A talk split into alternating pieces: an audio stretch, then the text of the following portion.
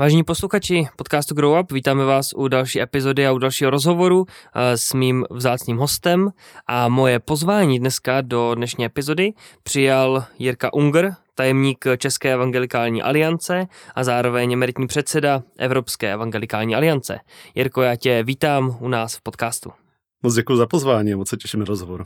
Originální rozhovory se zajímavými osobnostmi inspirativní biblická vyučování a skutečné příběhy obyčejných lidí o neobyčejném Bohu.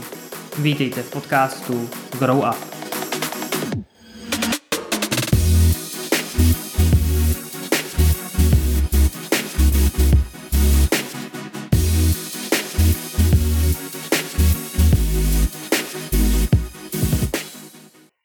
Jirko, Česká evangelikální aliance, termín, který možná v běžných církevních kruzích není tak známý, tak eh, co je Česká evangelikální aliance a jaký je její smysl v České republice? Ta Česká evangelikální aliance vznikla někde eh, v roku 91, vlastně po návštěvě Johna Stota, jako významného evangelikálního teologa v Čechách, kdy vlastně pozbuzovala církve, zvlášť toho evangelikálního směru, aby víc spolupracovali. A eh, vlastně je to eh, network, síť asi devíti denominací, desítek sborů, velké většiny organizací různého typu, křesťanských a jednotlivců, různých odborníků. A vlastně ta vize aliance je vlastně podporovat spolupráci, kde to dává smysl eh, a zvlášť spolupráci ze spodu, že nejsme vlastně založený na takovém tom, dejme tomu církevně politickém modelu spolupráce, takové ekumeny z hora, ale, ale vlastně nějaké spolupráce ze spoda tam, kde to může pomoct, tam, kde se můžeme nějak inspirovat navzájem, tam, kde můžeme otvírat nějaký témata, zároveň s velkým jako eh, důrazem na, na misi, evangelizaci, společnou modlitbu, dobré vztahy, prostě řešení řešení konfliktu ještě nějaký jako jinými způsoby. Takže aliance vlastně jaké místo spolupráce a taky jedna z těch hlavních jako rolí je i být nějakým hlasem toho evangelikálního křesťanství vůči jako jiným proudům křesťanství, ale nějak i vůči veřejnosti a, a možná přinášet i nějakou vizi křesťanství, která je založena na evangeliu a velké úctě k písmu. Já jsem zmiňoval, že zároveň si eh, byl dřív předsedou Evropské evangelikální aliance, čili máme Evropskou evangelikální alianci, zároveň eh, máme i Světovou evangelikální alianci. Tak eh, jsou tohleto nějaké varianty téhož, co je v České republice, nebo v čem se liší možná ta práce tady těch nadnárodních aliancí od té české? Tak já jsem vlastně byl prezidentem té Evropské aliance, což vlastně byl předseda správní rady nebo rady eh, Evropské aliance, že jsem nebyl ten výkonný jakoby tajemník Evropské aliance. A, a v něčem jsou to samozřejmě prostě ty nadnárodní jako združení těch národních aliancí. Každá má trošku jinou historii a trošku jiný důvod jakoby vzniku. Ta evropská jo, združuje tém, z aliance téměř ze všech jako evropských zemí plus Izrael. A přece jenom on ten evangelikální hnutí vlastně není hierarchické, není jako jednolité, jako jde napříč těmi denominacemi, jde napříč jako církvemi, ale je to přece jenom nějaké hnutí, které přesto jakoby drží pohromadě nějaké porozumění evangelia, písmu a je docela těžký ho definovat, ale vlastně do velké míry ho definují i kromě těch teologických věcí, tak samozřejmě vztahy a nějaké jako porozumění toho, tomu, kdo jsme. A samozřejmě každý ten kontinent má své specifika z hlediska toho, toho evangelikálního hnutí, jeho historie, jeho teologických důrazů, to, co s ním pán Bůh dělá. Takže třeba ta Evropa je velmi jiná než třeba Spojené státy. A, a ta Světová aliance prostě zastupuje zjistě ty 100 miliony těch evangelikálů napříč těmi všemi kontinenty. A tam jedna z těch hlavních rolí je především podpora jako náboženské svobody eh, a nejen pro křesťany, jo, ale vůbec náboženské svobody, to je velký téma, vždycky bylo i pro evangelikální alianci historicky. Já už tady za Rakouska a Uherska šla deputace vlastně z té Evropské aliance nebo z britské tehdy eh, vlastně císaři jako za, za svobodu právě vyznání pro ty malé, malé eh, jako reformované církve, jo, takže to je nějaký téma, který jako držíme jako, jako 150 let. Ale jo, na každé té úrovni jsou, jsou agendy, které které si, které vlastně ty, eh, jako určuje ta realita, jako v těch jednotlivých, na těch jednotlivých kontinentech nebo v těch zemích, a i ta Evropa je ohromně jako složitá, ale, ale je to prostě místo, kde se přemýšlí o tom, jak tu spolupráci dělat a kdo jsme vlastně taky a jak to komunikujeme i vůči jako jiným třeba proudům křesťanství. Tolik asi eh, k těm aliancím zatím. Eh, pojďme teďka blíž ke tvojí osobě. Letos, jestli jsem dobře napočítal, tak máš 20-leté výročí jako tajemník eh, té České evangelikální aliance. Tak možná jenom věřím tomu, že některým posluchačům se při slovu tajemník vybaví lecos. To je něco tajemného. něco tajemného, a tak pojď nám tady tu tajemnost trošku osvětlit. Co to znamená to slovo tajemník, jaká je tvoje role v alianci?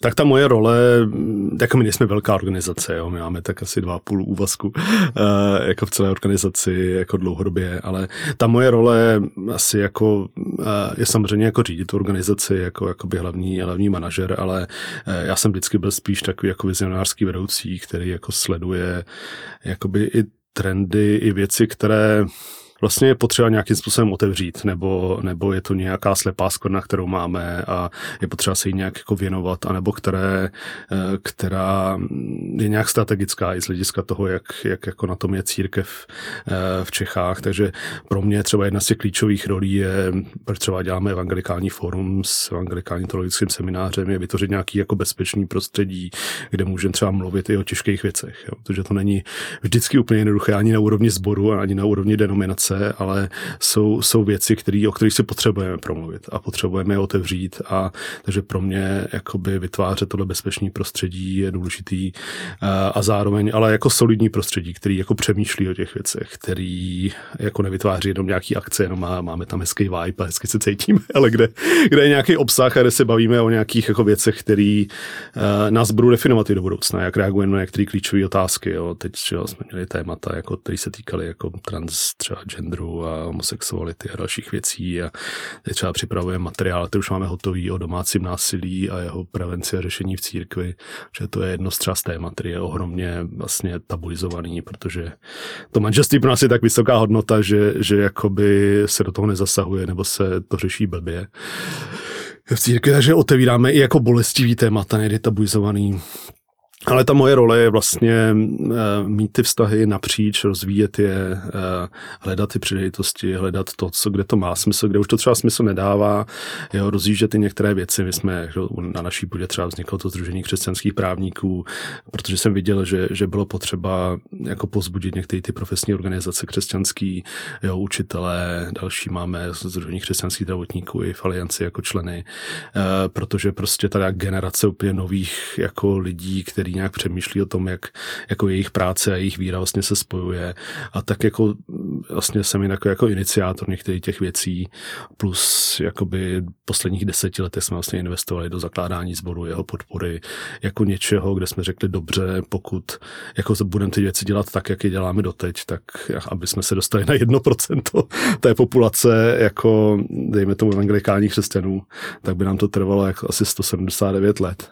Při současném, jak jsem říkal, no dobře, tak můžeme zkusit něco jinak a co by to bylo. A vlastně zaměřili jsme se na to oblast třeba zakládání sboru. Takže pro mě já jsem vlastně visionářský vedoucí a zároveň jakoby networker, eh, člověk, který jako rozvíjí ty vztahy a nějak naslouchá i tomu prostředí, co se, co se děje.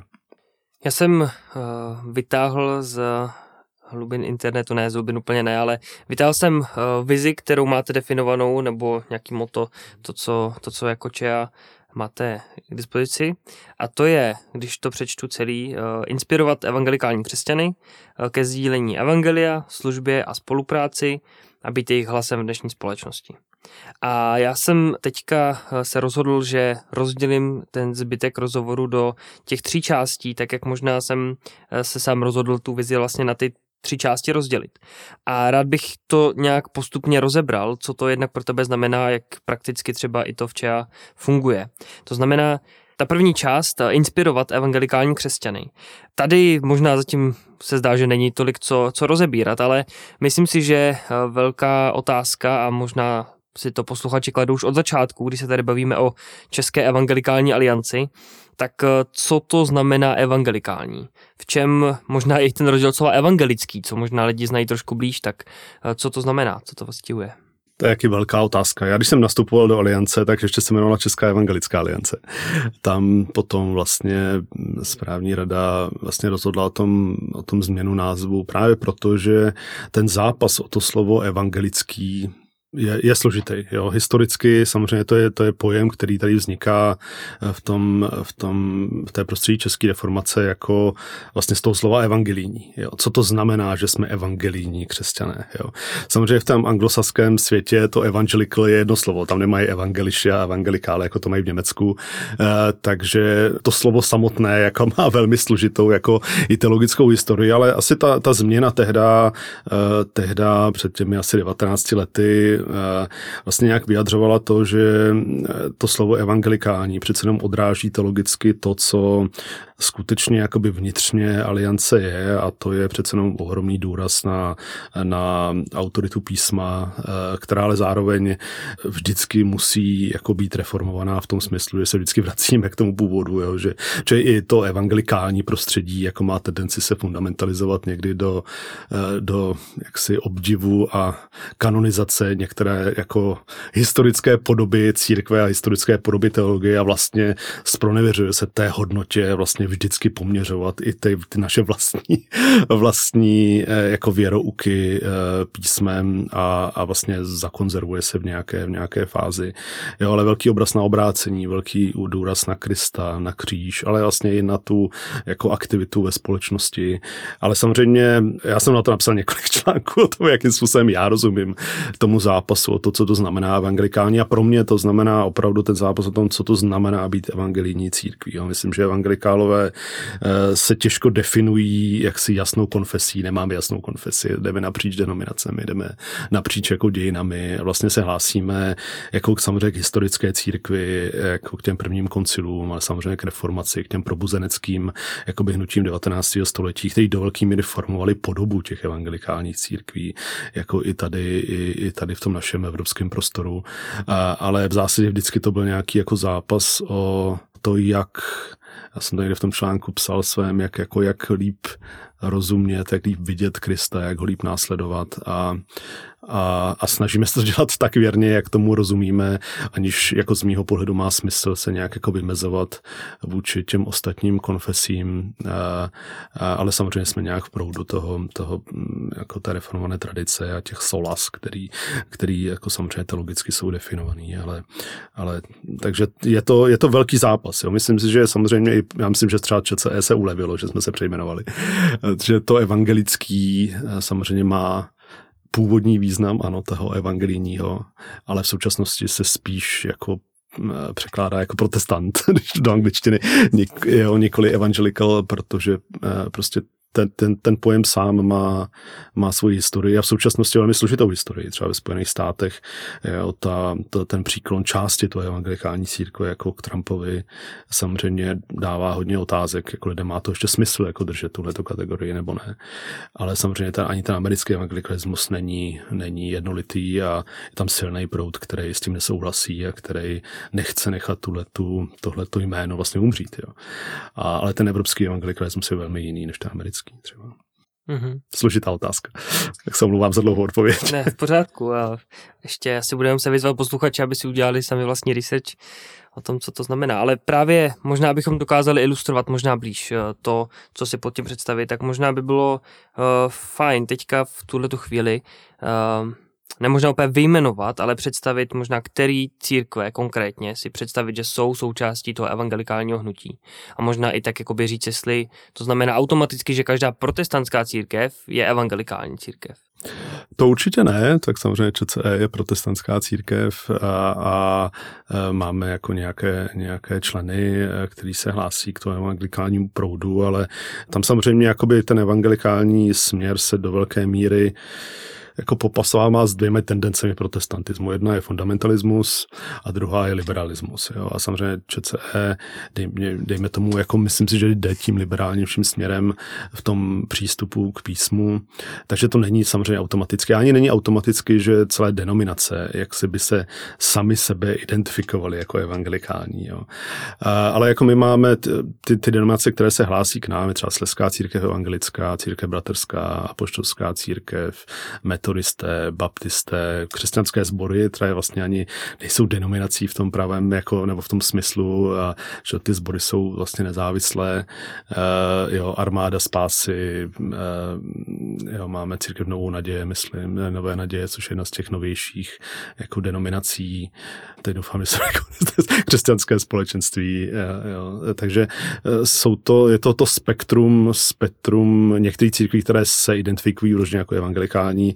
Myslím, že jako třeba CBčko v tomhle smyslu to má jako svoji ani ne konfesní identitu, ale něco, co je pro něj důležité jako pro jeho identitu, eh, ale jsou, jsou jiné denominace, které mají tu identitu konfesně, třeba danou jako luteráni, jako sleská církev, ale přesto vlastně ta sekundární identita jako evangelikální, jako něco, co vyjadřuje přece jenom jejich jako směřování v tom, v tom, jak si rozumí teologicky ještě, kromě té primární identity, tak je to pro ně důležité. A, a v některých jako dalších denominacích eh, to tak není tak, že všichni jsou takový ale, ale třeba pro ně právě to členství v alianci přece jenom představuje to, že se hlásí k nějakému směru, který možná je těžký jako přesně zaškatulkovat, ale přesto tam cítí nějaké jako tu, tu, tu blízkost a tam chtějí spolupracovat a tam jim jde především jako nejen o těch teologických důrazech, ale často i o těch misijních a o těch jako praktických v té praktické spolupráci. Budeme pokračovat eh, do té druhé části, takže uh, inspirovat evangelikální křesťany ke sdílení evangelia, službě a spolupráci. Takže ke sdílení evangelia, službě a spolupráci. Tak jaký konkrétní projekty? Už si něco zmiňoval, ale můžeme klidně uh, se na ně podívat víc blízka. Tak jaký konkrétní projekty ČEA vede nebo je podporuje, aby právě docházelo k tomu naplnění tady toho článku vaší vize? Tak eh, možná jsme zapomněli na to slovíčko inspiruje, který je na začátku, jo. Ono, uh, ono se ukazuje, že ty denominace nebo ty církve, které jsou vlastně izolované, jako jo, a jsou tady ty, které jsou naprosto třeba izolované, nebo moc ty vztahy jako napříč jako nemají, nebo je nechtějí, tak z mýho pohledu je tam většinou jako velká stagnace právě protože se odstřihnou od toho životodárného, co pán Bůh dělá jako napříč těmi církvemi. A takže ta naše role do velké míry je ukázat na to, co pán Bůh dělá, jako už v církvi, jo, co je dobré, co je nosné, co je zajímavý, jo, a dá tomu nějaký prostor. A, a proto třeba evangelikální forum děláme tím způsobem, že hledáme to, co vlastně pán Bůh dělá v konkrétních vedoucích nebo místech a, a chceme, aby sdíleli tyhle, tyhle ty živé věci. To si myslím, že inspiruje lidi. A taky, že nemusíme objevovat kolo, že, že spousta věcí už se jako vymyslela, dělá se nějak a takže pro mě je to vytvářet nějaké já tomu říkám takové taneční parkety, jo, kde, kde prostě lidi přijdou a najednou se tam začne dít něco, něco dalšího. Jo, takže já nevím, máme setkání třeba představitelů církví, který není politický v tom smyslu, že řešíme jako vztah ke státu nebo jenom nějakou legislativu, ale vlastně kde, eh, kde i skrz to, že jsme dostali otevření jako ohledně toho, s čím, kdo zápasíme, eh, jak, jak v té roli jako obstát, jakoby, jak se modlit jeden za druhý v tomhle tom, ale zároveň se dotýkat nějakých jako těžkých věcí. Ehm, jo, v poslední době jsme třeba eh, mluvili o, o jako péči o naše zaměstnance jako v církvi a ukazatele a o HR v církvi, jaký, jaký jsme zaměstnavatele. Jo? A zároveň jsme tam diskutovali ten model nějaký jako supervizí třeba pro kazatele a jak vlastně to udělat tak dobře vlastně, aby ta prevence nějaký jako vyhoření a toho, že ti kazatelé se třeba cítí osamocení v těch svých rolích a, a s některými dilematy je to fakt těžký. Takže snažíme se hledat jakoby, jo, ale samozřejmě setkávání jako odborů, mládeží, jo, setkávání organizací organizací, které dělají s dorostem, studentských organizací, jo, lidí kolem zakládání sborů, lidí kolem obnovy sborů. Prostě otevíráme jako různé platformy tam a v tu chvíli, kdy to dává smysl. Jo. Tam něk, ne, ne, vždycky dává spolupráce smysl. Jo. Ne, někdy to přidělává práci a nemá, není v tom ta energie, jako jo, v tom smyslu, jako že říká, jo, vlastně chci to, potřebuju to, ale vlastně se něco udržuje jenom proto, aby se to udržovalo, tak to já úplně jako nerad dělám. Ale, ale tam, kde to buduje vztahy, buduje to nějakou důvěru, důvěru, buduje to komunikaci, eh, sdílí to nějaký zdroje, eh, tak to je nějaká forma jako spolupráce a inspirace, která, která mě jakoby sedí, kterou se snažíme jak kolem aliance vytvářet a snad se to nedaří. Protože myslím, že jako oproti i některým jiným zemím si myslím, že tady jsou ty vztahy docela nadstandardní mezi církvemi. Že ta důvěra jakoby se daří držet i napříč tím spektrem letničně charizmaticko evangelikální. Jo, já znám další země, znám, jak to vypadá, není to vždycky tak jako snadný. A v tomhle jsem vlastně rád. Jo. Možná, že to je tím, že jsme v takovém průšvihu jako celá církev tady česká, že jako ještě, tak málo, ještě, že nemáme na výběr. No, no, jako, že nemá smysl se jako ještě, jako, jako, ještě, ještě, jako samozřejmě konflikty jsou vždycky, vždycky nějak jako budou a, a vždycky je to nějaký zápas, ale mám pocit, že v tomhle eh, je to taky zajímavá prostředí, to české prostředí, tím, jak je sekulární, tak vlastně podle mě nás nutí i přemýšlet a dělat nějak ty věci jinak, eh, protože už, jako ne, že bychom neměli co ztratit, jo, ale, ale, ale je to velmi specifický, protože i celá třeba západní Evropa přece ještě žije v tom kristendom. Ta církev je příliš silná na to, aby si kladla některé těžké otázky, jo, když to my už jsme tak slabí, že, nebo slabí, tak prostě jsme tak tam, kde jsme, že už některý, začínáme si podle mě klást některé dobré otázky. No, pojďme ještě zpátky ke konkrétní teda pomoci nebo ke konkrétní spolupráci, kterou i třeba, řekněme, někdo z našich posluchačů může využít. Tak zmiňoval si právě třeba síť křesťanských učitelů nebo Združení křesťanských právníků. Tak řekněme, že někdo tedy z našich posluchačů je právě učitel, křesťan, právník, křesťan, tak s čím konkrétně jakoby může přijít, nebo co konkrétně může uh, načerpat z toho, co teda třeba poskytuje, jak prakticky může ta spolupráce vypadat. Tak zrovna u těchto těch dvou sítí je to takový jako typický příklad toho, kde jako jsme něco začali a ono to pak začne žít vlastním životem, jo? Že, že vlastně já jsem začínal ty první setkání e, právníků, a, ale potom vlastně to, to združení vzniklo jako separátní jako neziskovka, žije teď svým životem, takže jako my neurčujeme to, co, to, co oni dělají, ale, e, ale myslím, že oni mají asi dvě setkání ročně a vlastně napříč těmi právnickými prof, profesemi, jo. jsou tam soudci, jsou tam státní zástupci, jsou tam, jsou tam advokáti, takže podle mě kdokoliv, kdo, kdo studuje práva nebo už je dostudoval, tak ať se podívá na její stránky. Já myslím, že ty setkání jsou jakoby velmi zajímavý. Eh, vlastně mě to připadá jako fascinující, to, jakým způsobem se víra jako projevuje třeba v tomhleto, v tomhletom prostředí a, a máme vlastně jakoby některý významně postavený soudce jsou věřící a je to fascinující se vidět na to, jak to, co to znamená, jo, Luboš Derfl třeba, nebo Petr Šuk, jakoby, nebo další, uh, další jo, i významný jako advokáti.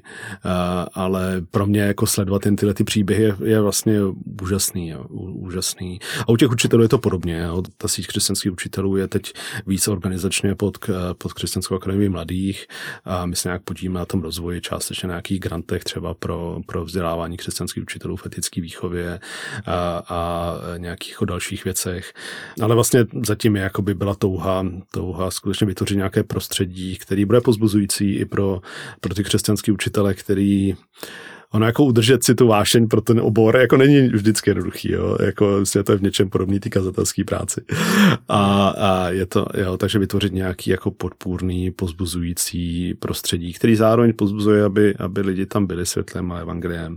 Ale takže pro nás to bylo jako investovat do těchto těch jako infrastruktury křesťanské, když to řeknu, že ta byla vlastně zničená během toho komunistického režimu a, a to byla vlastně pasáž jako v té službě Aliance, kde jsme se snažili jako pozbuzovat k tomu tomuhle, eh, protože když se člověk podívá na to na západní Evropu nebo svět, tak eh, tyhle združení jsou tam prostě velmi jako etablovaná a, a vlastně pomáhají jako reflektovat i hájit některý, někdy třeba u těch zdravotníků.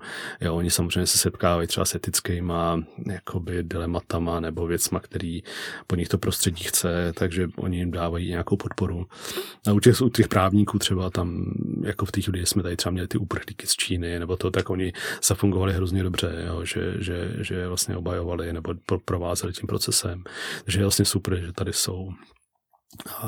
Podobně třeba týden manželství. Já jsem ho spolu zakládal někde před těmi asi tyjo, 16 lety. A, a jsem jako tiskový mluvčí jeho a jsme to vlastně jedním z partnerů, že jsme nechtěli, aby to bylo jenom církevní aktivita. Jo. Jsme chtěli, aby to bylo něco, do čeho se může zapojit úplně kdokoliv. Jo, včetně prostě měst a jako sekulárních organizací, mateřských center. Jo. Jo, takže to byl pokus, jako jak nebejt jenom proti něčemu Jo, to, je, to je snadný. Jako, a zvlášť jako pro evangelikaly mám pocit, že my jsme jako excelentní v tom, jak jako, že pořád chceme nějakou jako uh, jako kulturní válku vést no. věcem, ale vlastně potom, jako když je na tvrdý, tak řekně, co, co teda vlastně pomáhá těm lidem, jo, a co, co, kde můžeme jako přinést něco, co je pozitivní. A to byla ta moje motivace a proto vlastně do toho investujeme a, a mm, chceme, aby se, aby prostě se přidali lidi, kteří jako věří, že manželství furt je dobrá věc a furt je to něco, co stojí za to jako rozvíjet, pracovat na tom a nějak to slavit. No. A, a že to, že nejste úplně mimo, že, jako, že se vám manželství vlastně líbí přes všechny ty zápasy. tak. Je to možná první výzva pro posluchače, ať už eh, jste v, nějak, v jakýmkoliv povolání nebo možná i v nějaké situaci eh, životní, jako je třeba právě manželství, tak zkuste se podívat na web a zjistěte, jestli právě neexistuje nějaká síť, která združuje právě i vás možná někam a můžete zjistit, že nejste na, na ty věci sami a že máte podporu, která je dostupná, která uh, je nějaká bezprostřední a že to, co tady Jirka popisoval, můžete využívat, můžete z toho čerpat i vy.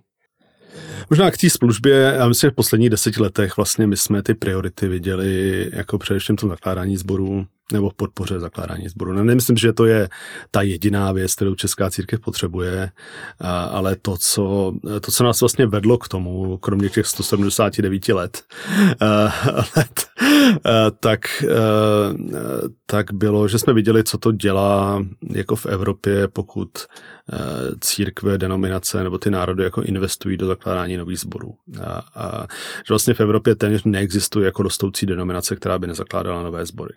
A já neříkám, že to je všelék a, a ani si nemyslím, že je to pro každého, a, ale má to jako mnoho zajímavých efektů v církev. Jedna je, jedna je vlastně, že nás to vytrhává jako z lenosti. Jo. Uh, jo, já neříkám, že jsme jako všichni líní jako církev, ale prostě každý sbor po jako 10-15 letech má tendenci se zakřivit do sebe, jako do potřeb jakoby lidí, kteří jsou uvnitř a vlastně zakládání sboru do velké míry je, je čas, kdy musíte si znova definovat, proč věci děláte proč dělám tu církev, jaký dělám, jaký mám dělat. Jo. Jakým způsobem vlastně komunikuju s tím nevěřícím prostředím a sdílím ta evangelium.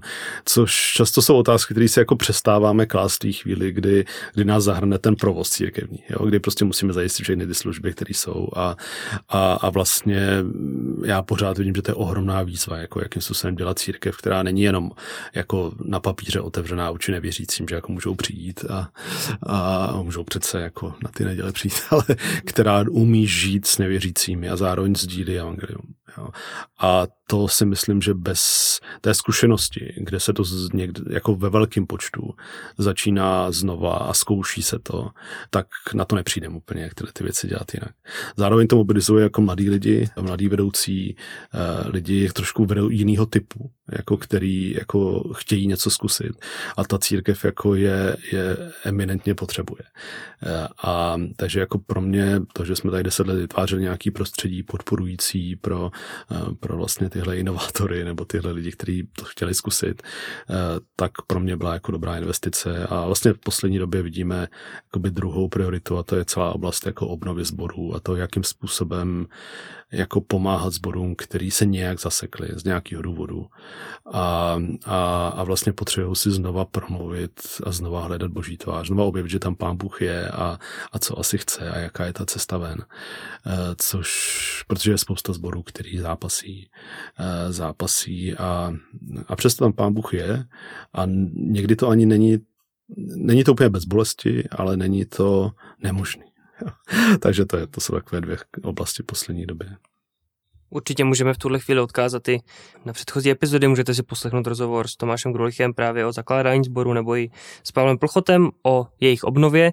A e, teď už ale budeme pokračovat do té třetí části, takže e, ještě jednou od začátku inspirovat evangelikální křesťany ke sdílení evangelia, služby a spolupráci a být jejich hlasem v dnešní společnosti. Takže Jirko, ve kterých oblastech společnosti chcete být hlasem evangelikálních křesťanů? No tak já už jsem některé zmiňoval, myslím, že třeba to manželství uh, bylo něco, kde jsme se jako pokusili podílet na něčem, co, co přinese nějaký jako pozitivní hlas, jo? protože já jako chápu kulturní válku, chápu, proč eh, lidé mají velkou tendenci jakoby vést ji a proč jim na tom záleží. Eh, jo, na druhou stranu je otázka, jakým způsobem lidem představit Krista v tom nejlepším, co jako přináší a v tom, jak je inspirovat tím dobrým. Jo. A tím si řeknou, jo, to je vlastně to, po čem jsem jako celý život toužil. Jo. A co vlastně, jo, i u toho manželství to tak je, jo, že lidi, lidi pořád touží po manželství. Jo. Ale čím dál méně lidí je schopno i do něj vstupovat tak, aby to nekrachlo. Jo. A, a vlastně nevidějí naději, nevidějí lidi, kteří jako který obstáli v těch věcech i přes různý zápasy. Jo, a není, není to snadný. Jo, ale Eh, takže mm, jako v posledních letech my jsme se třeba úplně nevěnovali jako té advocacy nebo tomu lobbingu v nějaké legislativě. Naposledy jsme, jsme spíš věnovali třeba té antidiskriminační legislativě, která jako měla velký potenciál potom jako zavřít církvi ústa nebo, eh, nebo jako dělat velký problémy lidem, eh, který jako odmítnou třeba z důvodu svědomí poskytovat některé služby nebo jo, tak to, to byla, to si myslím, že je jakoby velká linie Eh, jo, že podle mě nemá smysl udržovat jako představu, že jsme křesťanská země a že udržíme jako všechny hodnoty tak, jak jsou, ale myslím, že je důležitý jakoby zvlášť v těch oblastech jako svobody projevu, svobody svědomí, pokud možno držet ten, že tohle je nějaká nová linie, jako nějaký, nějaký bitvy o věci, které, na kterých jako záleží. Ale samozřejmě spousta témat se jako vynořují a v poslední době se zabývám tématem který jako hýbe spíš západní Evropou, ale samozřejmě Spojený státy a Kanada, je, což je zákaz konverzní terapie, jo, kde je velký, velký jako uh, hnutí za to, aby jako vznikla legislativa za zákaz konverzní terapie, což jsou často jako fakt jako šílené praktiky, které se snaží nějakým způsobem jako předělat lidi s homosexuální orientací jako na ty správné muže nebo na ty správné ženy. A nemyslím si, že v Čechách je to nějaký problém, že bych tady jako viděl nějaké iniciativy tohle druhu, ale samozřejmě existují, ale, ale eh, vlastně tím, že se to spojuje eh, ta legislativa třeba ve Francii i eh, se zákazem vlastně jakýkoliv jako terapie, která by třeba nepotvrzovala genderovou identitu. Jo.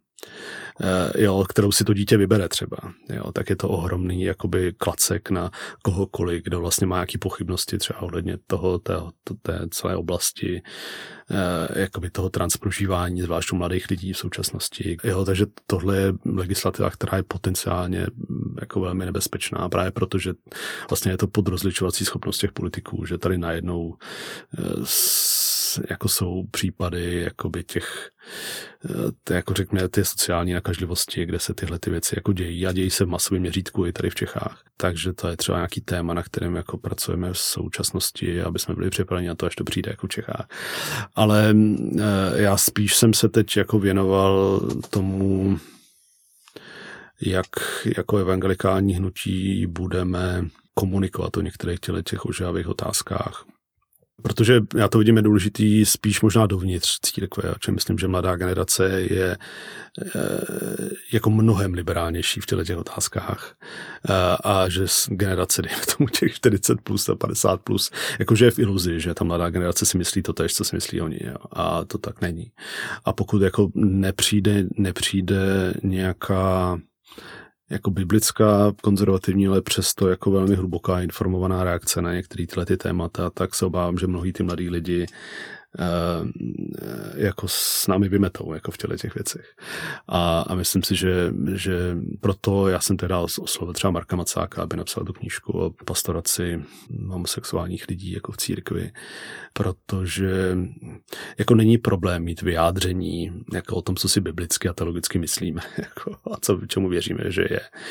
Jo, těch tady je hodně z, z různých jako směrů, ale to, co mě chybělo a to, co já jsem viděl jako důležitý hlas, jakoby i dovnitř toho našeho hnutí bylo, eh, vlastně vůbec rozumíme tomu, jako co lidi třeba, který jako prožívají homosexuální jako orientaci, jsou v církvi, jsou to často církevní děti, eh, který mají za sebou prostě deset let třeba jako zápasu vnitřního, jako studu, odmítnutí, jako který prožívají vlastně od pána Boha, i když myslím, že on je neodmítá, jo, ale, ale zápasuje o tom, kdo jsem a, a jakým způsobem vlastně vytváříme jako církev, která, kde lidé jako můžou přijít s těmi zápasy, i když máme konzervativní teologii, jak vlastně můžeme tom doprovázet, jako co, jak, si, jak si rozumět i v tomhle a protože tam jsem viděl, že máme hroznou díru, jo, že buď, buď, to jde, buď to je tady politický aktivismus a budeme jako hlavně řešit ty zákony a tak, jo, OK, taky chápu, důležitý, ale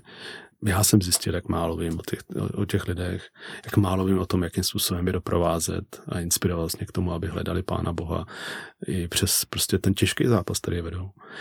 A takže pro mě je to i jakoby, jakým způsobem jako hnutí přemýšlíme o těch věcech a nejenom eh, jako jaký politický prohlášení k tomu dává.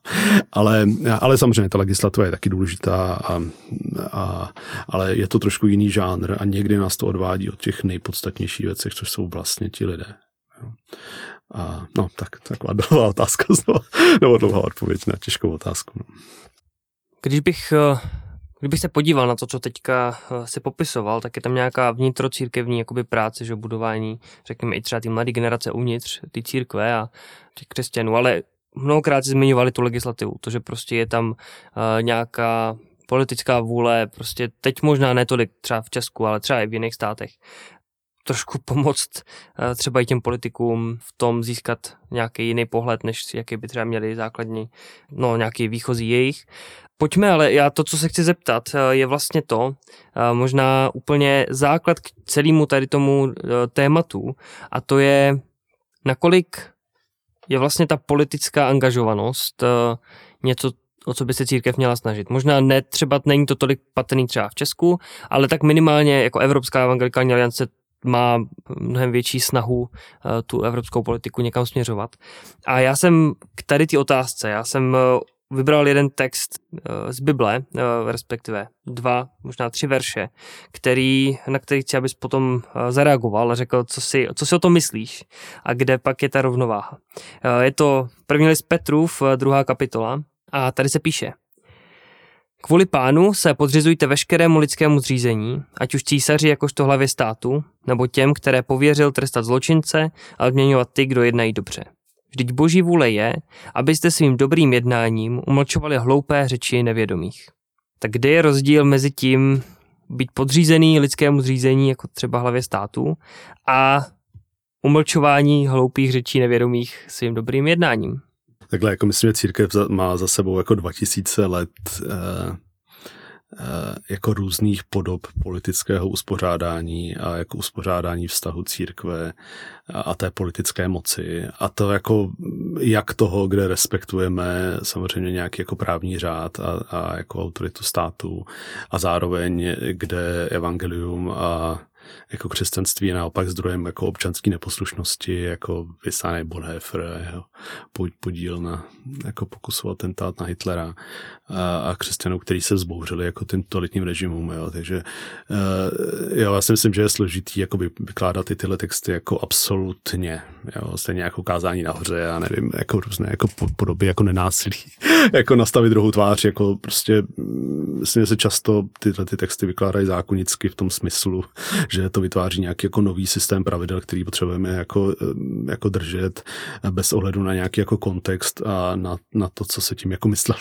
A myslím, že ani Pavel to tak jako nemyslel. Jo, že, eh, jo, myslím, že to být jako svědectvím tím, jakým, jaký jsem občan, jo, třeba, nebo eh, jak jakoby se vztahují vůči autoritám, ale zároveň to neznamenalo, že jo, on sám se snažil respektovat i jako využíval ten právní řád, že jo, tehdy, když jako se odvolal k císaři.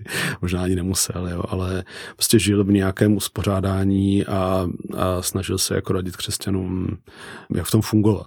Jo, ten, to, to by jsme přece v jiné situaci. Jo. Ten demokratický režim je, je jiný a ta odpovědnost je na nás všech. Jo.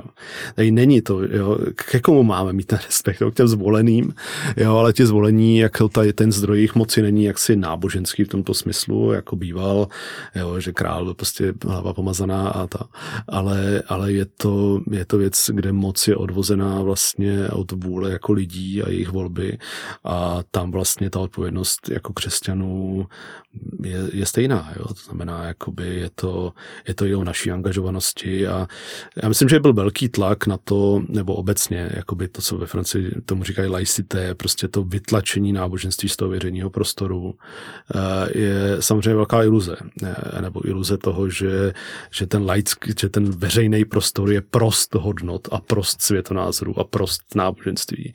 To je své, musím, jsou taky ideologie.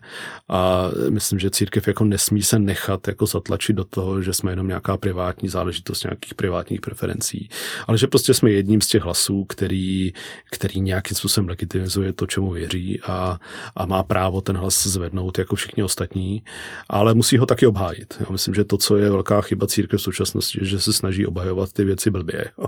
že se snaží ty věci obhajovat jako odkazem na, na biblické verše a na, na jako věroučné články naše, ale nikoli jakoby jako racionální debatou eh, nad jako praktickými důvody, proč ty věci třeba můžou být jako blbý nápad. Jo, a nevím, příklad, samozřejmě teď se diskutuje o tom mám sexuální manželství a tak, ale to, že, to, že řekneme, že, že je to něco, co stvořil pán Bůh a že to vznik, jo, je, je fajn, jo, ale sekulárního člověka to, to, to nezajímá. Jo. Je to něco, co musím, můžeme říct do, do, dovnitř církve, jak věříme tomu, co je manželství, jako kde je jeho původ, jaký má vztah jako té biologické pluralitě muže a ženy a jaký to bude mít dopady, ale musíme vlastně být schopni argumentace, která obstojí v tom veřejném prostoru eh, nějakými racionální argumenty.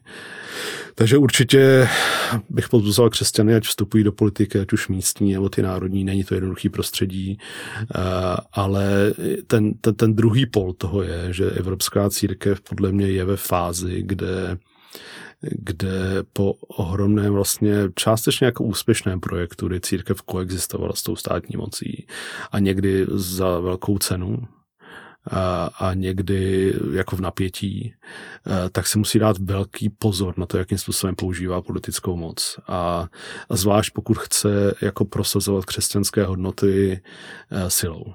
Jo, myslím si, že to třeba jakým způsobem skončila jako ta poslední slovenská vláda, kde byl relativně velký počet jako křesťanů. E, ta, a, a ona nedojela, jenom, nedojela na to, že by tam byli jako nekřesťané, byli tam křesťané často velmi jako zbožní, ale dojela na neschopnost. Je na to, že si myslím, že jsme věřící, takže víme, jak, jak ty věci máme dělat. Jo. Ale, ale my nevíme často. Jo. A často ty malé církve jako nemají dostatek lidí, kteří mají takovou kvalitu, aby dokázali ty věci řídit. A to jenom to, že jsou čestní a hodní, jako neznamená, že umí dělat politiku. Ale máme tady samozřejmě, Fiala je, je, je věřící člověk, jo. máme tady řadu politiků, kteří jako mají za sebou tu ohromnou tradici jakoby to, té křesťanské politiky nebo ty lidové strany, ale to velké pokušení, jako kterým částečně evangelikálové jako taky podléhají, je, že chtějí jako politickou cestou udržet něco, co se říká Kristendom, prostě tu křesťanskou společnost, jako bez toho, že by jsme tady měli ty křesťany. Jo. A to si myslím, že je nebezpečný. Jak to konkrétně pak teda vypadá v České republice? Má tady, řekněme, církev nějaký hlas eh, při rozhodování třeba právě politice, případně ČEA, jak často a jak, eh, jak moc může využívat svého postavení? jako realisticky my nejsme hlas, který by jako rozhodoval o věcech. Jo. A popravdě až v posledních letech ani jsem jako neusiloval o to, aby jsme jako byli tenhle typ hlasu. Ono jako řada věcí, je, pokud se nějaký zákon jako ovlivnit, tak to většinou eh, taky neděláte jenom tak, že, že děláte prohlášení do novin. jo, prostě musíte mít nějakou koncepci, musíte to mít dobře otargumentované, jako setkáváte se s těmi poslanci, snažíte se je přesvědčit o tom, že to, eh, jo, připravujete ty věci. A, a jsou tady věřící politici, mm, jo, samozřejmě katolická církev má řádově větší možnosti rádově víc odborníků, jako který jsou k dispozici. A, a samozřejmě ten konzervativní jako směr má řadu těch lidí, kteří jsou schopni ty věci formulovat, ale eh, já myslím, že jako evangelikále těch lidí máme velmi málo, jako který, který tohleto jakoby dokážou a který uh, tam nějak jako působí. A, a, ale jako jako proto mě osobně třeba rozčílila ta, ta, ta petice Pastor Brothers proti Alianci pro rodinu, když třeba nemusím se vším souhlasit, jak Aliance pro rodinu věci, věci dělá, eh, tak jako bych chtít, aby vlastně dobře, něko, někdo s kým nesouhlasím, tak vlastně se nemohlo podílet ani na různých komisích, ani jako nemohlo být jako poradce nějakého poslance, který se ho vybere, no, protože mu prostě sedí jako hodnotami nebo něčem, jo, je, je naprosto šílený nápad, jo, protože eh, tohle je přesně ten byč, který potom se obrátí proti komukoliv, jako kdo, eh, kdo tam bude přinášet třeba nějaké jako křesťanské nebo nějaké jiné hodnoty. A mají svaté právo nesouhlasit jakoby s tím, jak třeba Alipro jako věci dělá, ale eh, pro mě je to jako zbabělost, jako tím tím způsobem ty lidi chtít umlčet. Ať, je, ať, ať jako přijdou s lepšími myšlenkami, s tím, co skutečně jako pomáhá. Ať dělají tu práci, ať ji dělají dobře a odborně, jako, ale, ale myslím si, že tady má být svoboda těch ideí a těch přístupů toho a, a pak ta politika samozřejmě rozhodne, jako co, co, co ta společnost vlastně chce. Ale ono taky my máme tendenci si vybírat jako jistou agendu, jako křesťané. Máme pocit, že, že jako homosexuální manželství je jako důležitější než, než státní rozpočet. Nebo, jo, jako, takže ten pohled na tu politiku křesťanskou je, je vlastně hodně zúžený. Jako zúžený na eticko-morální témata, ale ta politika je v tom reálu a v tom, v tom množství uh, o, o jako mnoha jiných důležitých tématech, které jako určují tu budoucnost té země, jak obstojíme i v těch změnách, které nás čekají a to jsou, uh, to jsou úplně jiný témata často. A přitom máme řadu jako lidí, kteří jsou skvělí, jak jsem říkal o tom soudnictví. Jo, to, ty lidi mají vliv. Jo. Ta církev není jenom, ten její vliv se ne, neměří jenom lobistickými jako aktivitami, aktivitami církevních představitelů nebo některých intelektuálů, ale vlastně vlivem toho ohromného množství lidí, kteří jsou světlem v těch oblastech, kde pracují. Jo. Třeba ve sboru máme ženu, která byla, myslím, docela klíčová v prosazení toho reformy té pěstonské péče. Jo, že se vyprázdnily ty dětské domovy a vlastně se zavedla ta pěstonská péče, což bylo ohromný úsilí. Jenom tohle to změnit, protože ta rezistence u těch dětských domů byla ohromná. Jo, ale aby ty děti šly do rodin, aby ten attachment vlastně tam se nenarušil, jakoby, aby ty děti na tom byly co nejlíp. A to je ohromná věc. Jo ale, ale vlastně nikdo o tom neví. Jo. Ale protože tady jsou lidi, jako který jako věří, že je něco dobrý a, a, a nasadí do toho tu energii a, a často zaplatí velkou cenu. Ale e, jo, takže já bych chtěl, aby jsme se jako na církev dívali taky jako na společenství lidí, kteří mají ohromný vliv tam, kde jsou. Jenom to není to, co církev jako má na, na svém seznamu jako aktivity. Hmm. Pomalu uh, budeme finišovat, ale mám ještě otázku takovou na tělo. Uh, co by se stalo, respektive o co by podle tebe církev přišla ve chvíli, kdyby přišla o Českou evangelikální alianci. By zmizela z povrchu zemského, o co by přišla Česká církev. No, to asi musí říct, říct jiný, tak já nevím, já si myslím, že, že jsme jenom malá část toho božího království a toho, co se děje a snažíme se prostě dělat to, co někdy ušetří síly, jo, taky, taky sborům a co nějak jako pozbudí a Eh, já si myslím, že jsme nějaký hlas, který ukazuje, že my nejsme takový lůzři, ani jako Češi, jako, ani jako církev česká. A mám pocit naopak, že tady je spousta dobrých věcí. Jako spousta. Jo, protože my dlouhodobě zápasíme s nějakou malomyslností jako církev. A možná, že by, kdyby aliance tady nebyla, tak možná, že by některý ta znalost těch dobrých věcí napříč těmi denominacemi a napříč těmi lidmi. A možná některé vztahy by se hůř budovaly, tak to by možná byla největší cena, jako kterou, kterou, ale tak kdyby nebyla aliance, aby si pán Bůh použil něco jiného, jo, to, jo, to, to asi nemyslím, že jsme nenahraditelní nebo to, ale, ale myslím, že ta oblast, oblast zakládání sboru je něco, co, co jsme se snažili držet jako důležitou věc možná nějaké taky jako místo, který může přemýšlet o tom, kým chceme být jako evangelikální nutí. Jo, že ten rozhovor je nějaké velmi roztříštěný, nebo ty horizonty jsou docela omezený právě na můj sbor, nebo možná na tu moji denominaci, ale na to, abych jako viděl, jako kým vlastně chceme být, jako co je ta naše identita, než to není jenom, že nejsme katolíci, nebo že nejsme evangelíci, ale, nebo, že jsme, ale co vlastně přinášíme, jako co, co prakticky to evangelium pro nás znamená. A, jo, a je možná i nějaký prostor, kde se dá mluvit o těžkých věcech. Že ono je to těžké jako někdy mluvit o nebezpečných a rozdělujících tématech. Takže možná tohle by zmizelo. Máme mezi posluchači lidi, kteří jsou v různých pozicích eh, vedení někde v církvi, ať už jsou to třeba eh, starší vedoucí eh, nebo třeba vedoucí mládeží, dorostu.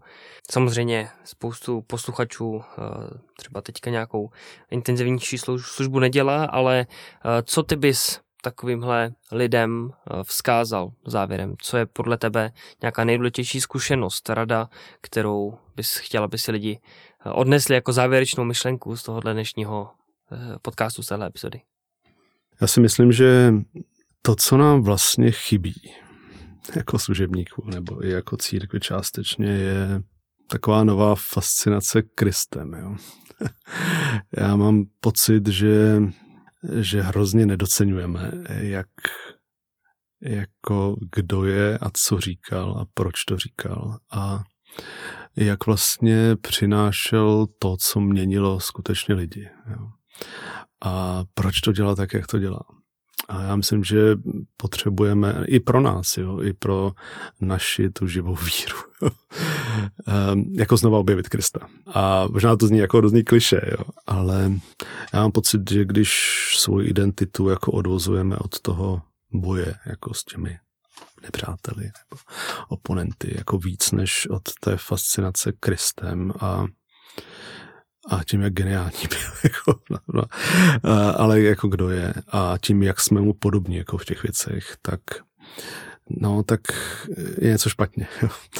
A tak já bych chtěl jako všem zkázat, že církev je úžasná, Kristus je pořád stejný, že ta naše zvěst je víc než konkurenceschopná. Jo. Že nemůžeme konkurovat tomu světu jako různýma aktivitama, různýma věcma, ale skutečně tím, co, co je v tom jádru. Jo. A, a myslím, že není nic lepšího. A, a chci říct, že církev, je, i česká církev je úžasná, má spoustu úžasných lidí a díky za tu službu, kterou děláte. Mým dnešním hostem byl tajemník České evangelikální aliance eh, Jirka Unger. Já ti, Jirko, děkuji za tvůj čas, za tvoje zkušenosti a eh, přeju samozřejmě spoustu úspěchů i, i eh, v ČA i dál. Ještě jednou děkuji za pozvání a za, za hezký rozhovor. Pokud se vám dnešní epizoda podcastu Grow Up líbila, budeme rádi, když zvážíte sledování našeho instagramového účtu Grow Up Tripolis, případně pokud doporučíte tuto epizodu některému z vašich známých. My se na vás budeme těšit u dalšího podcastu v pondělí anebo v pátek. Mějte se krásně a naslyšenou.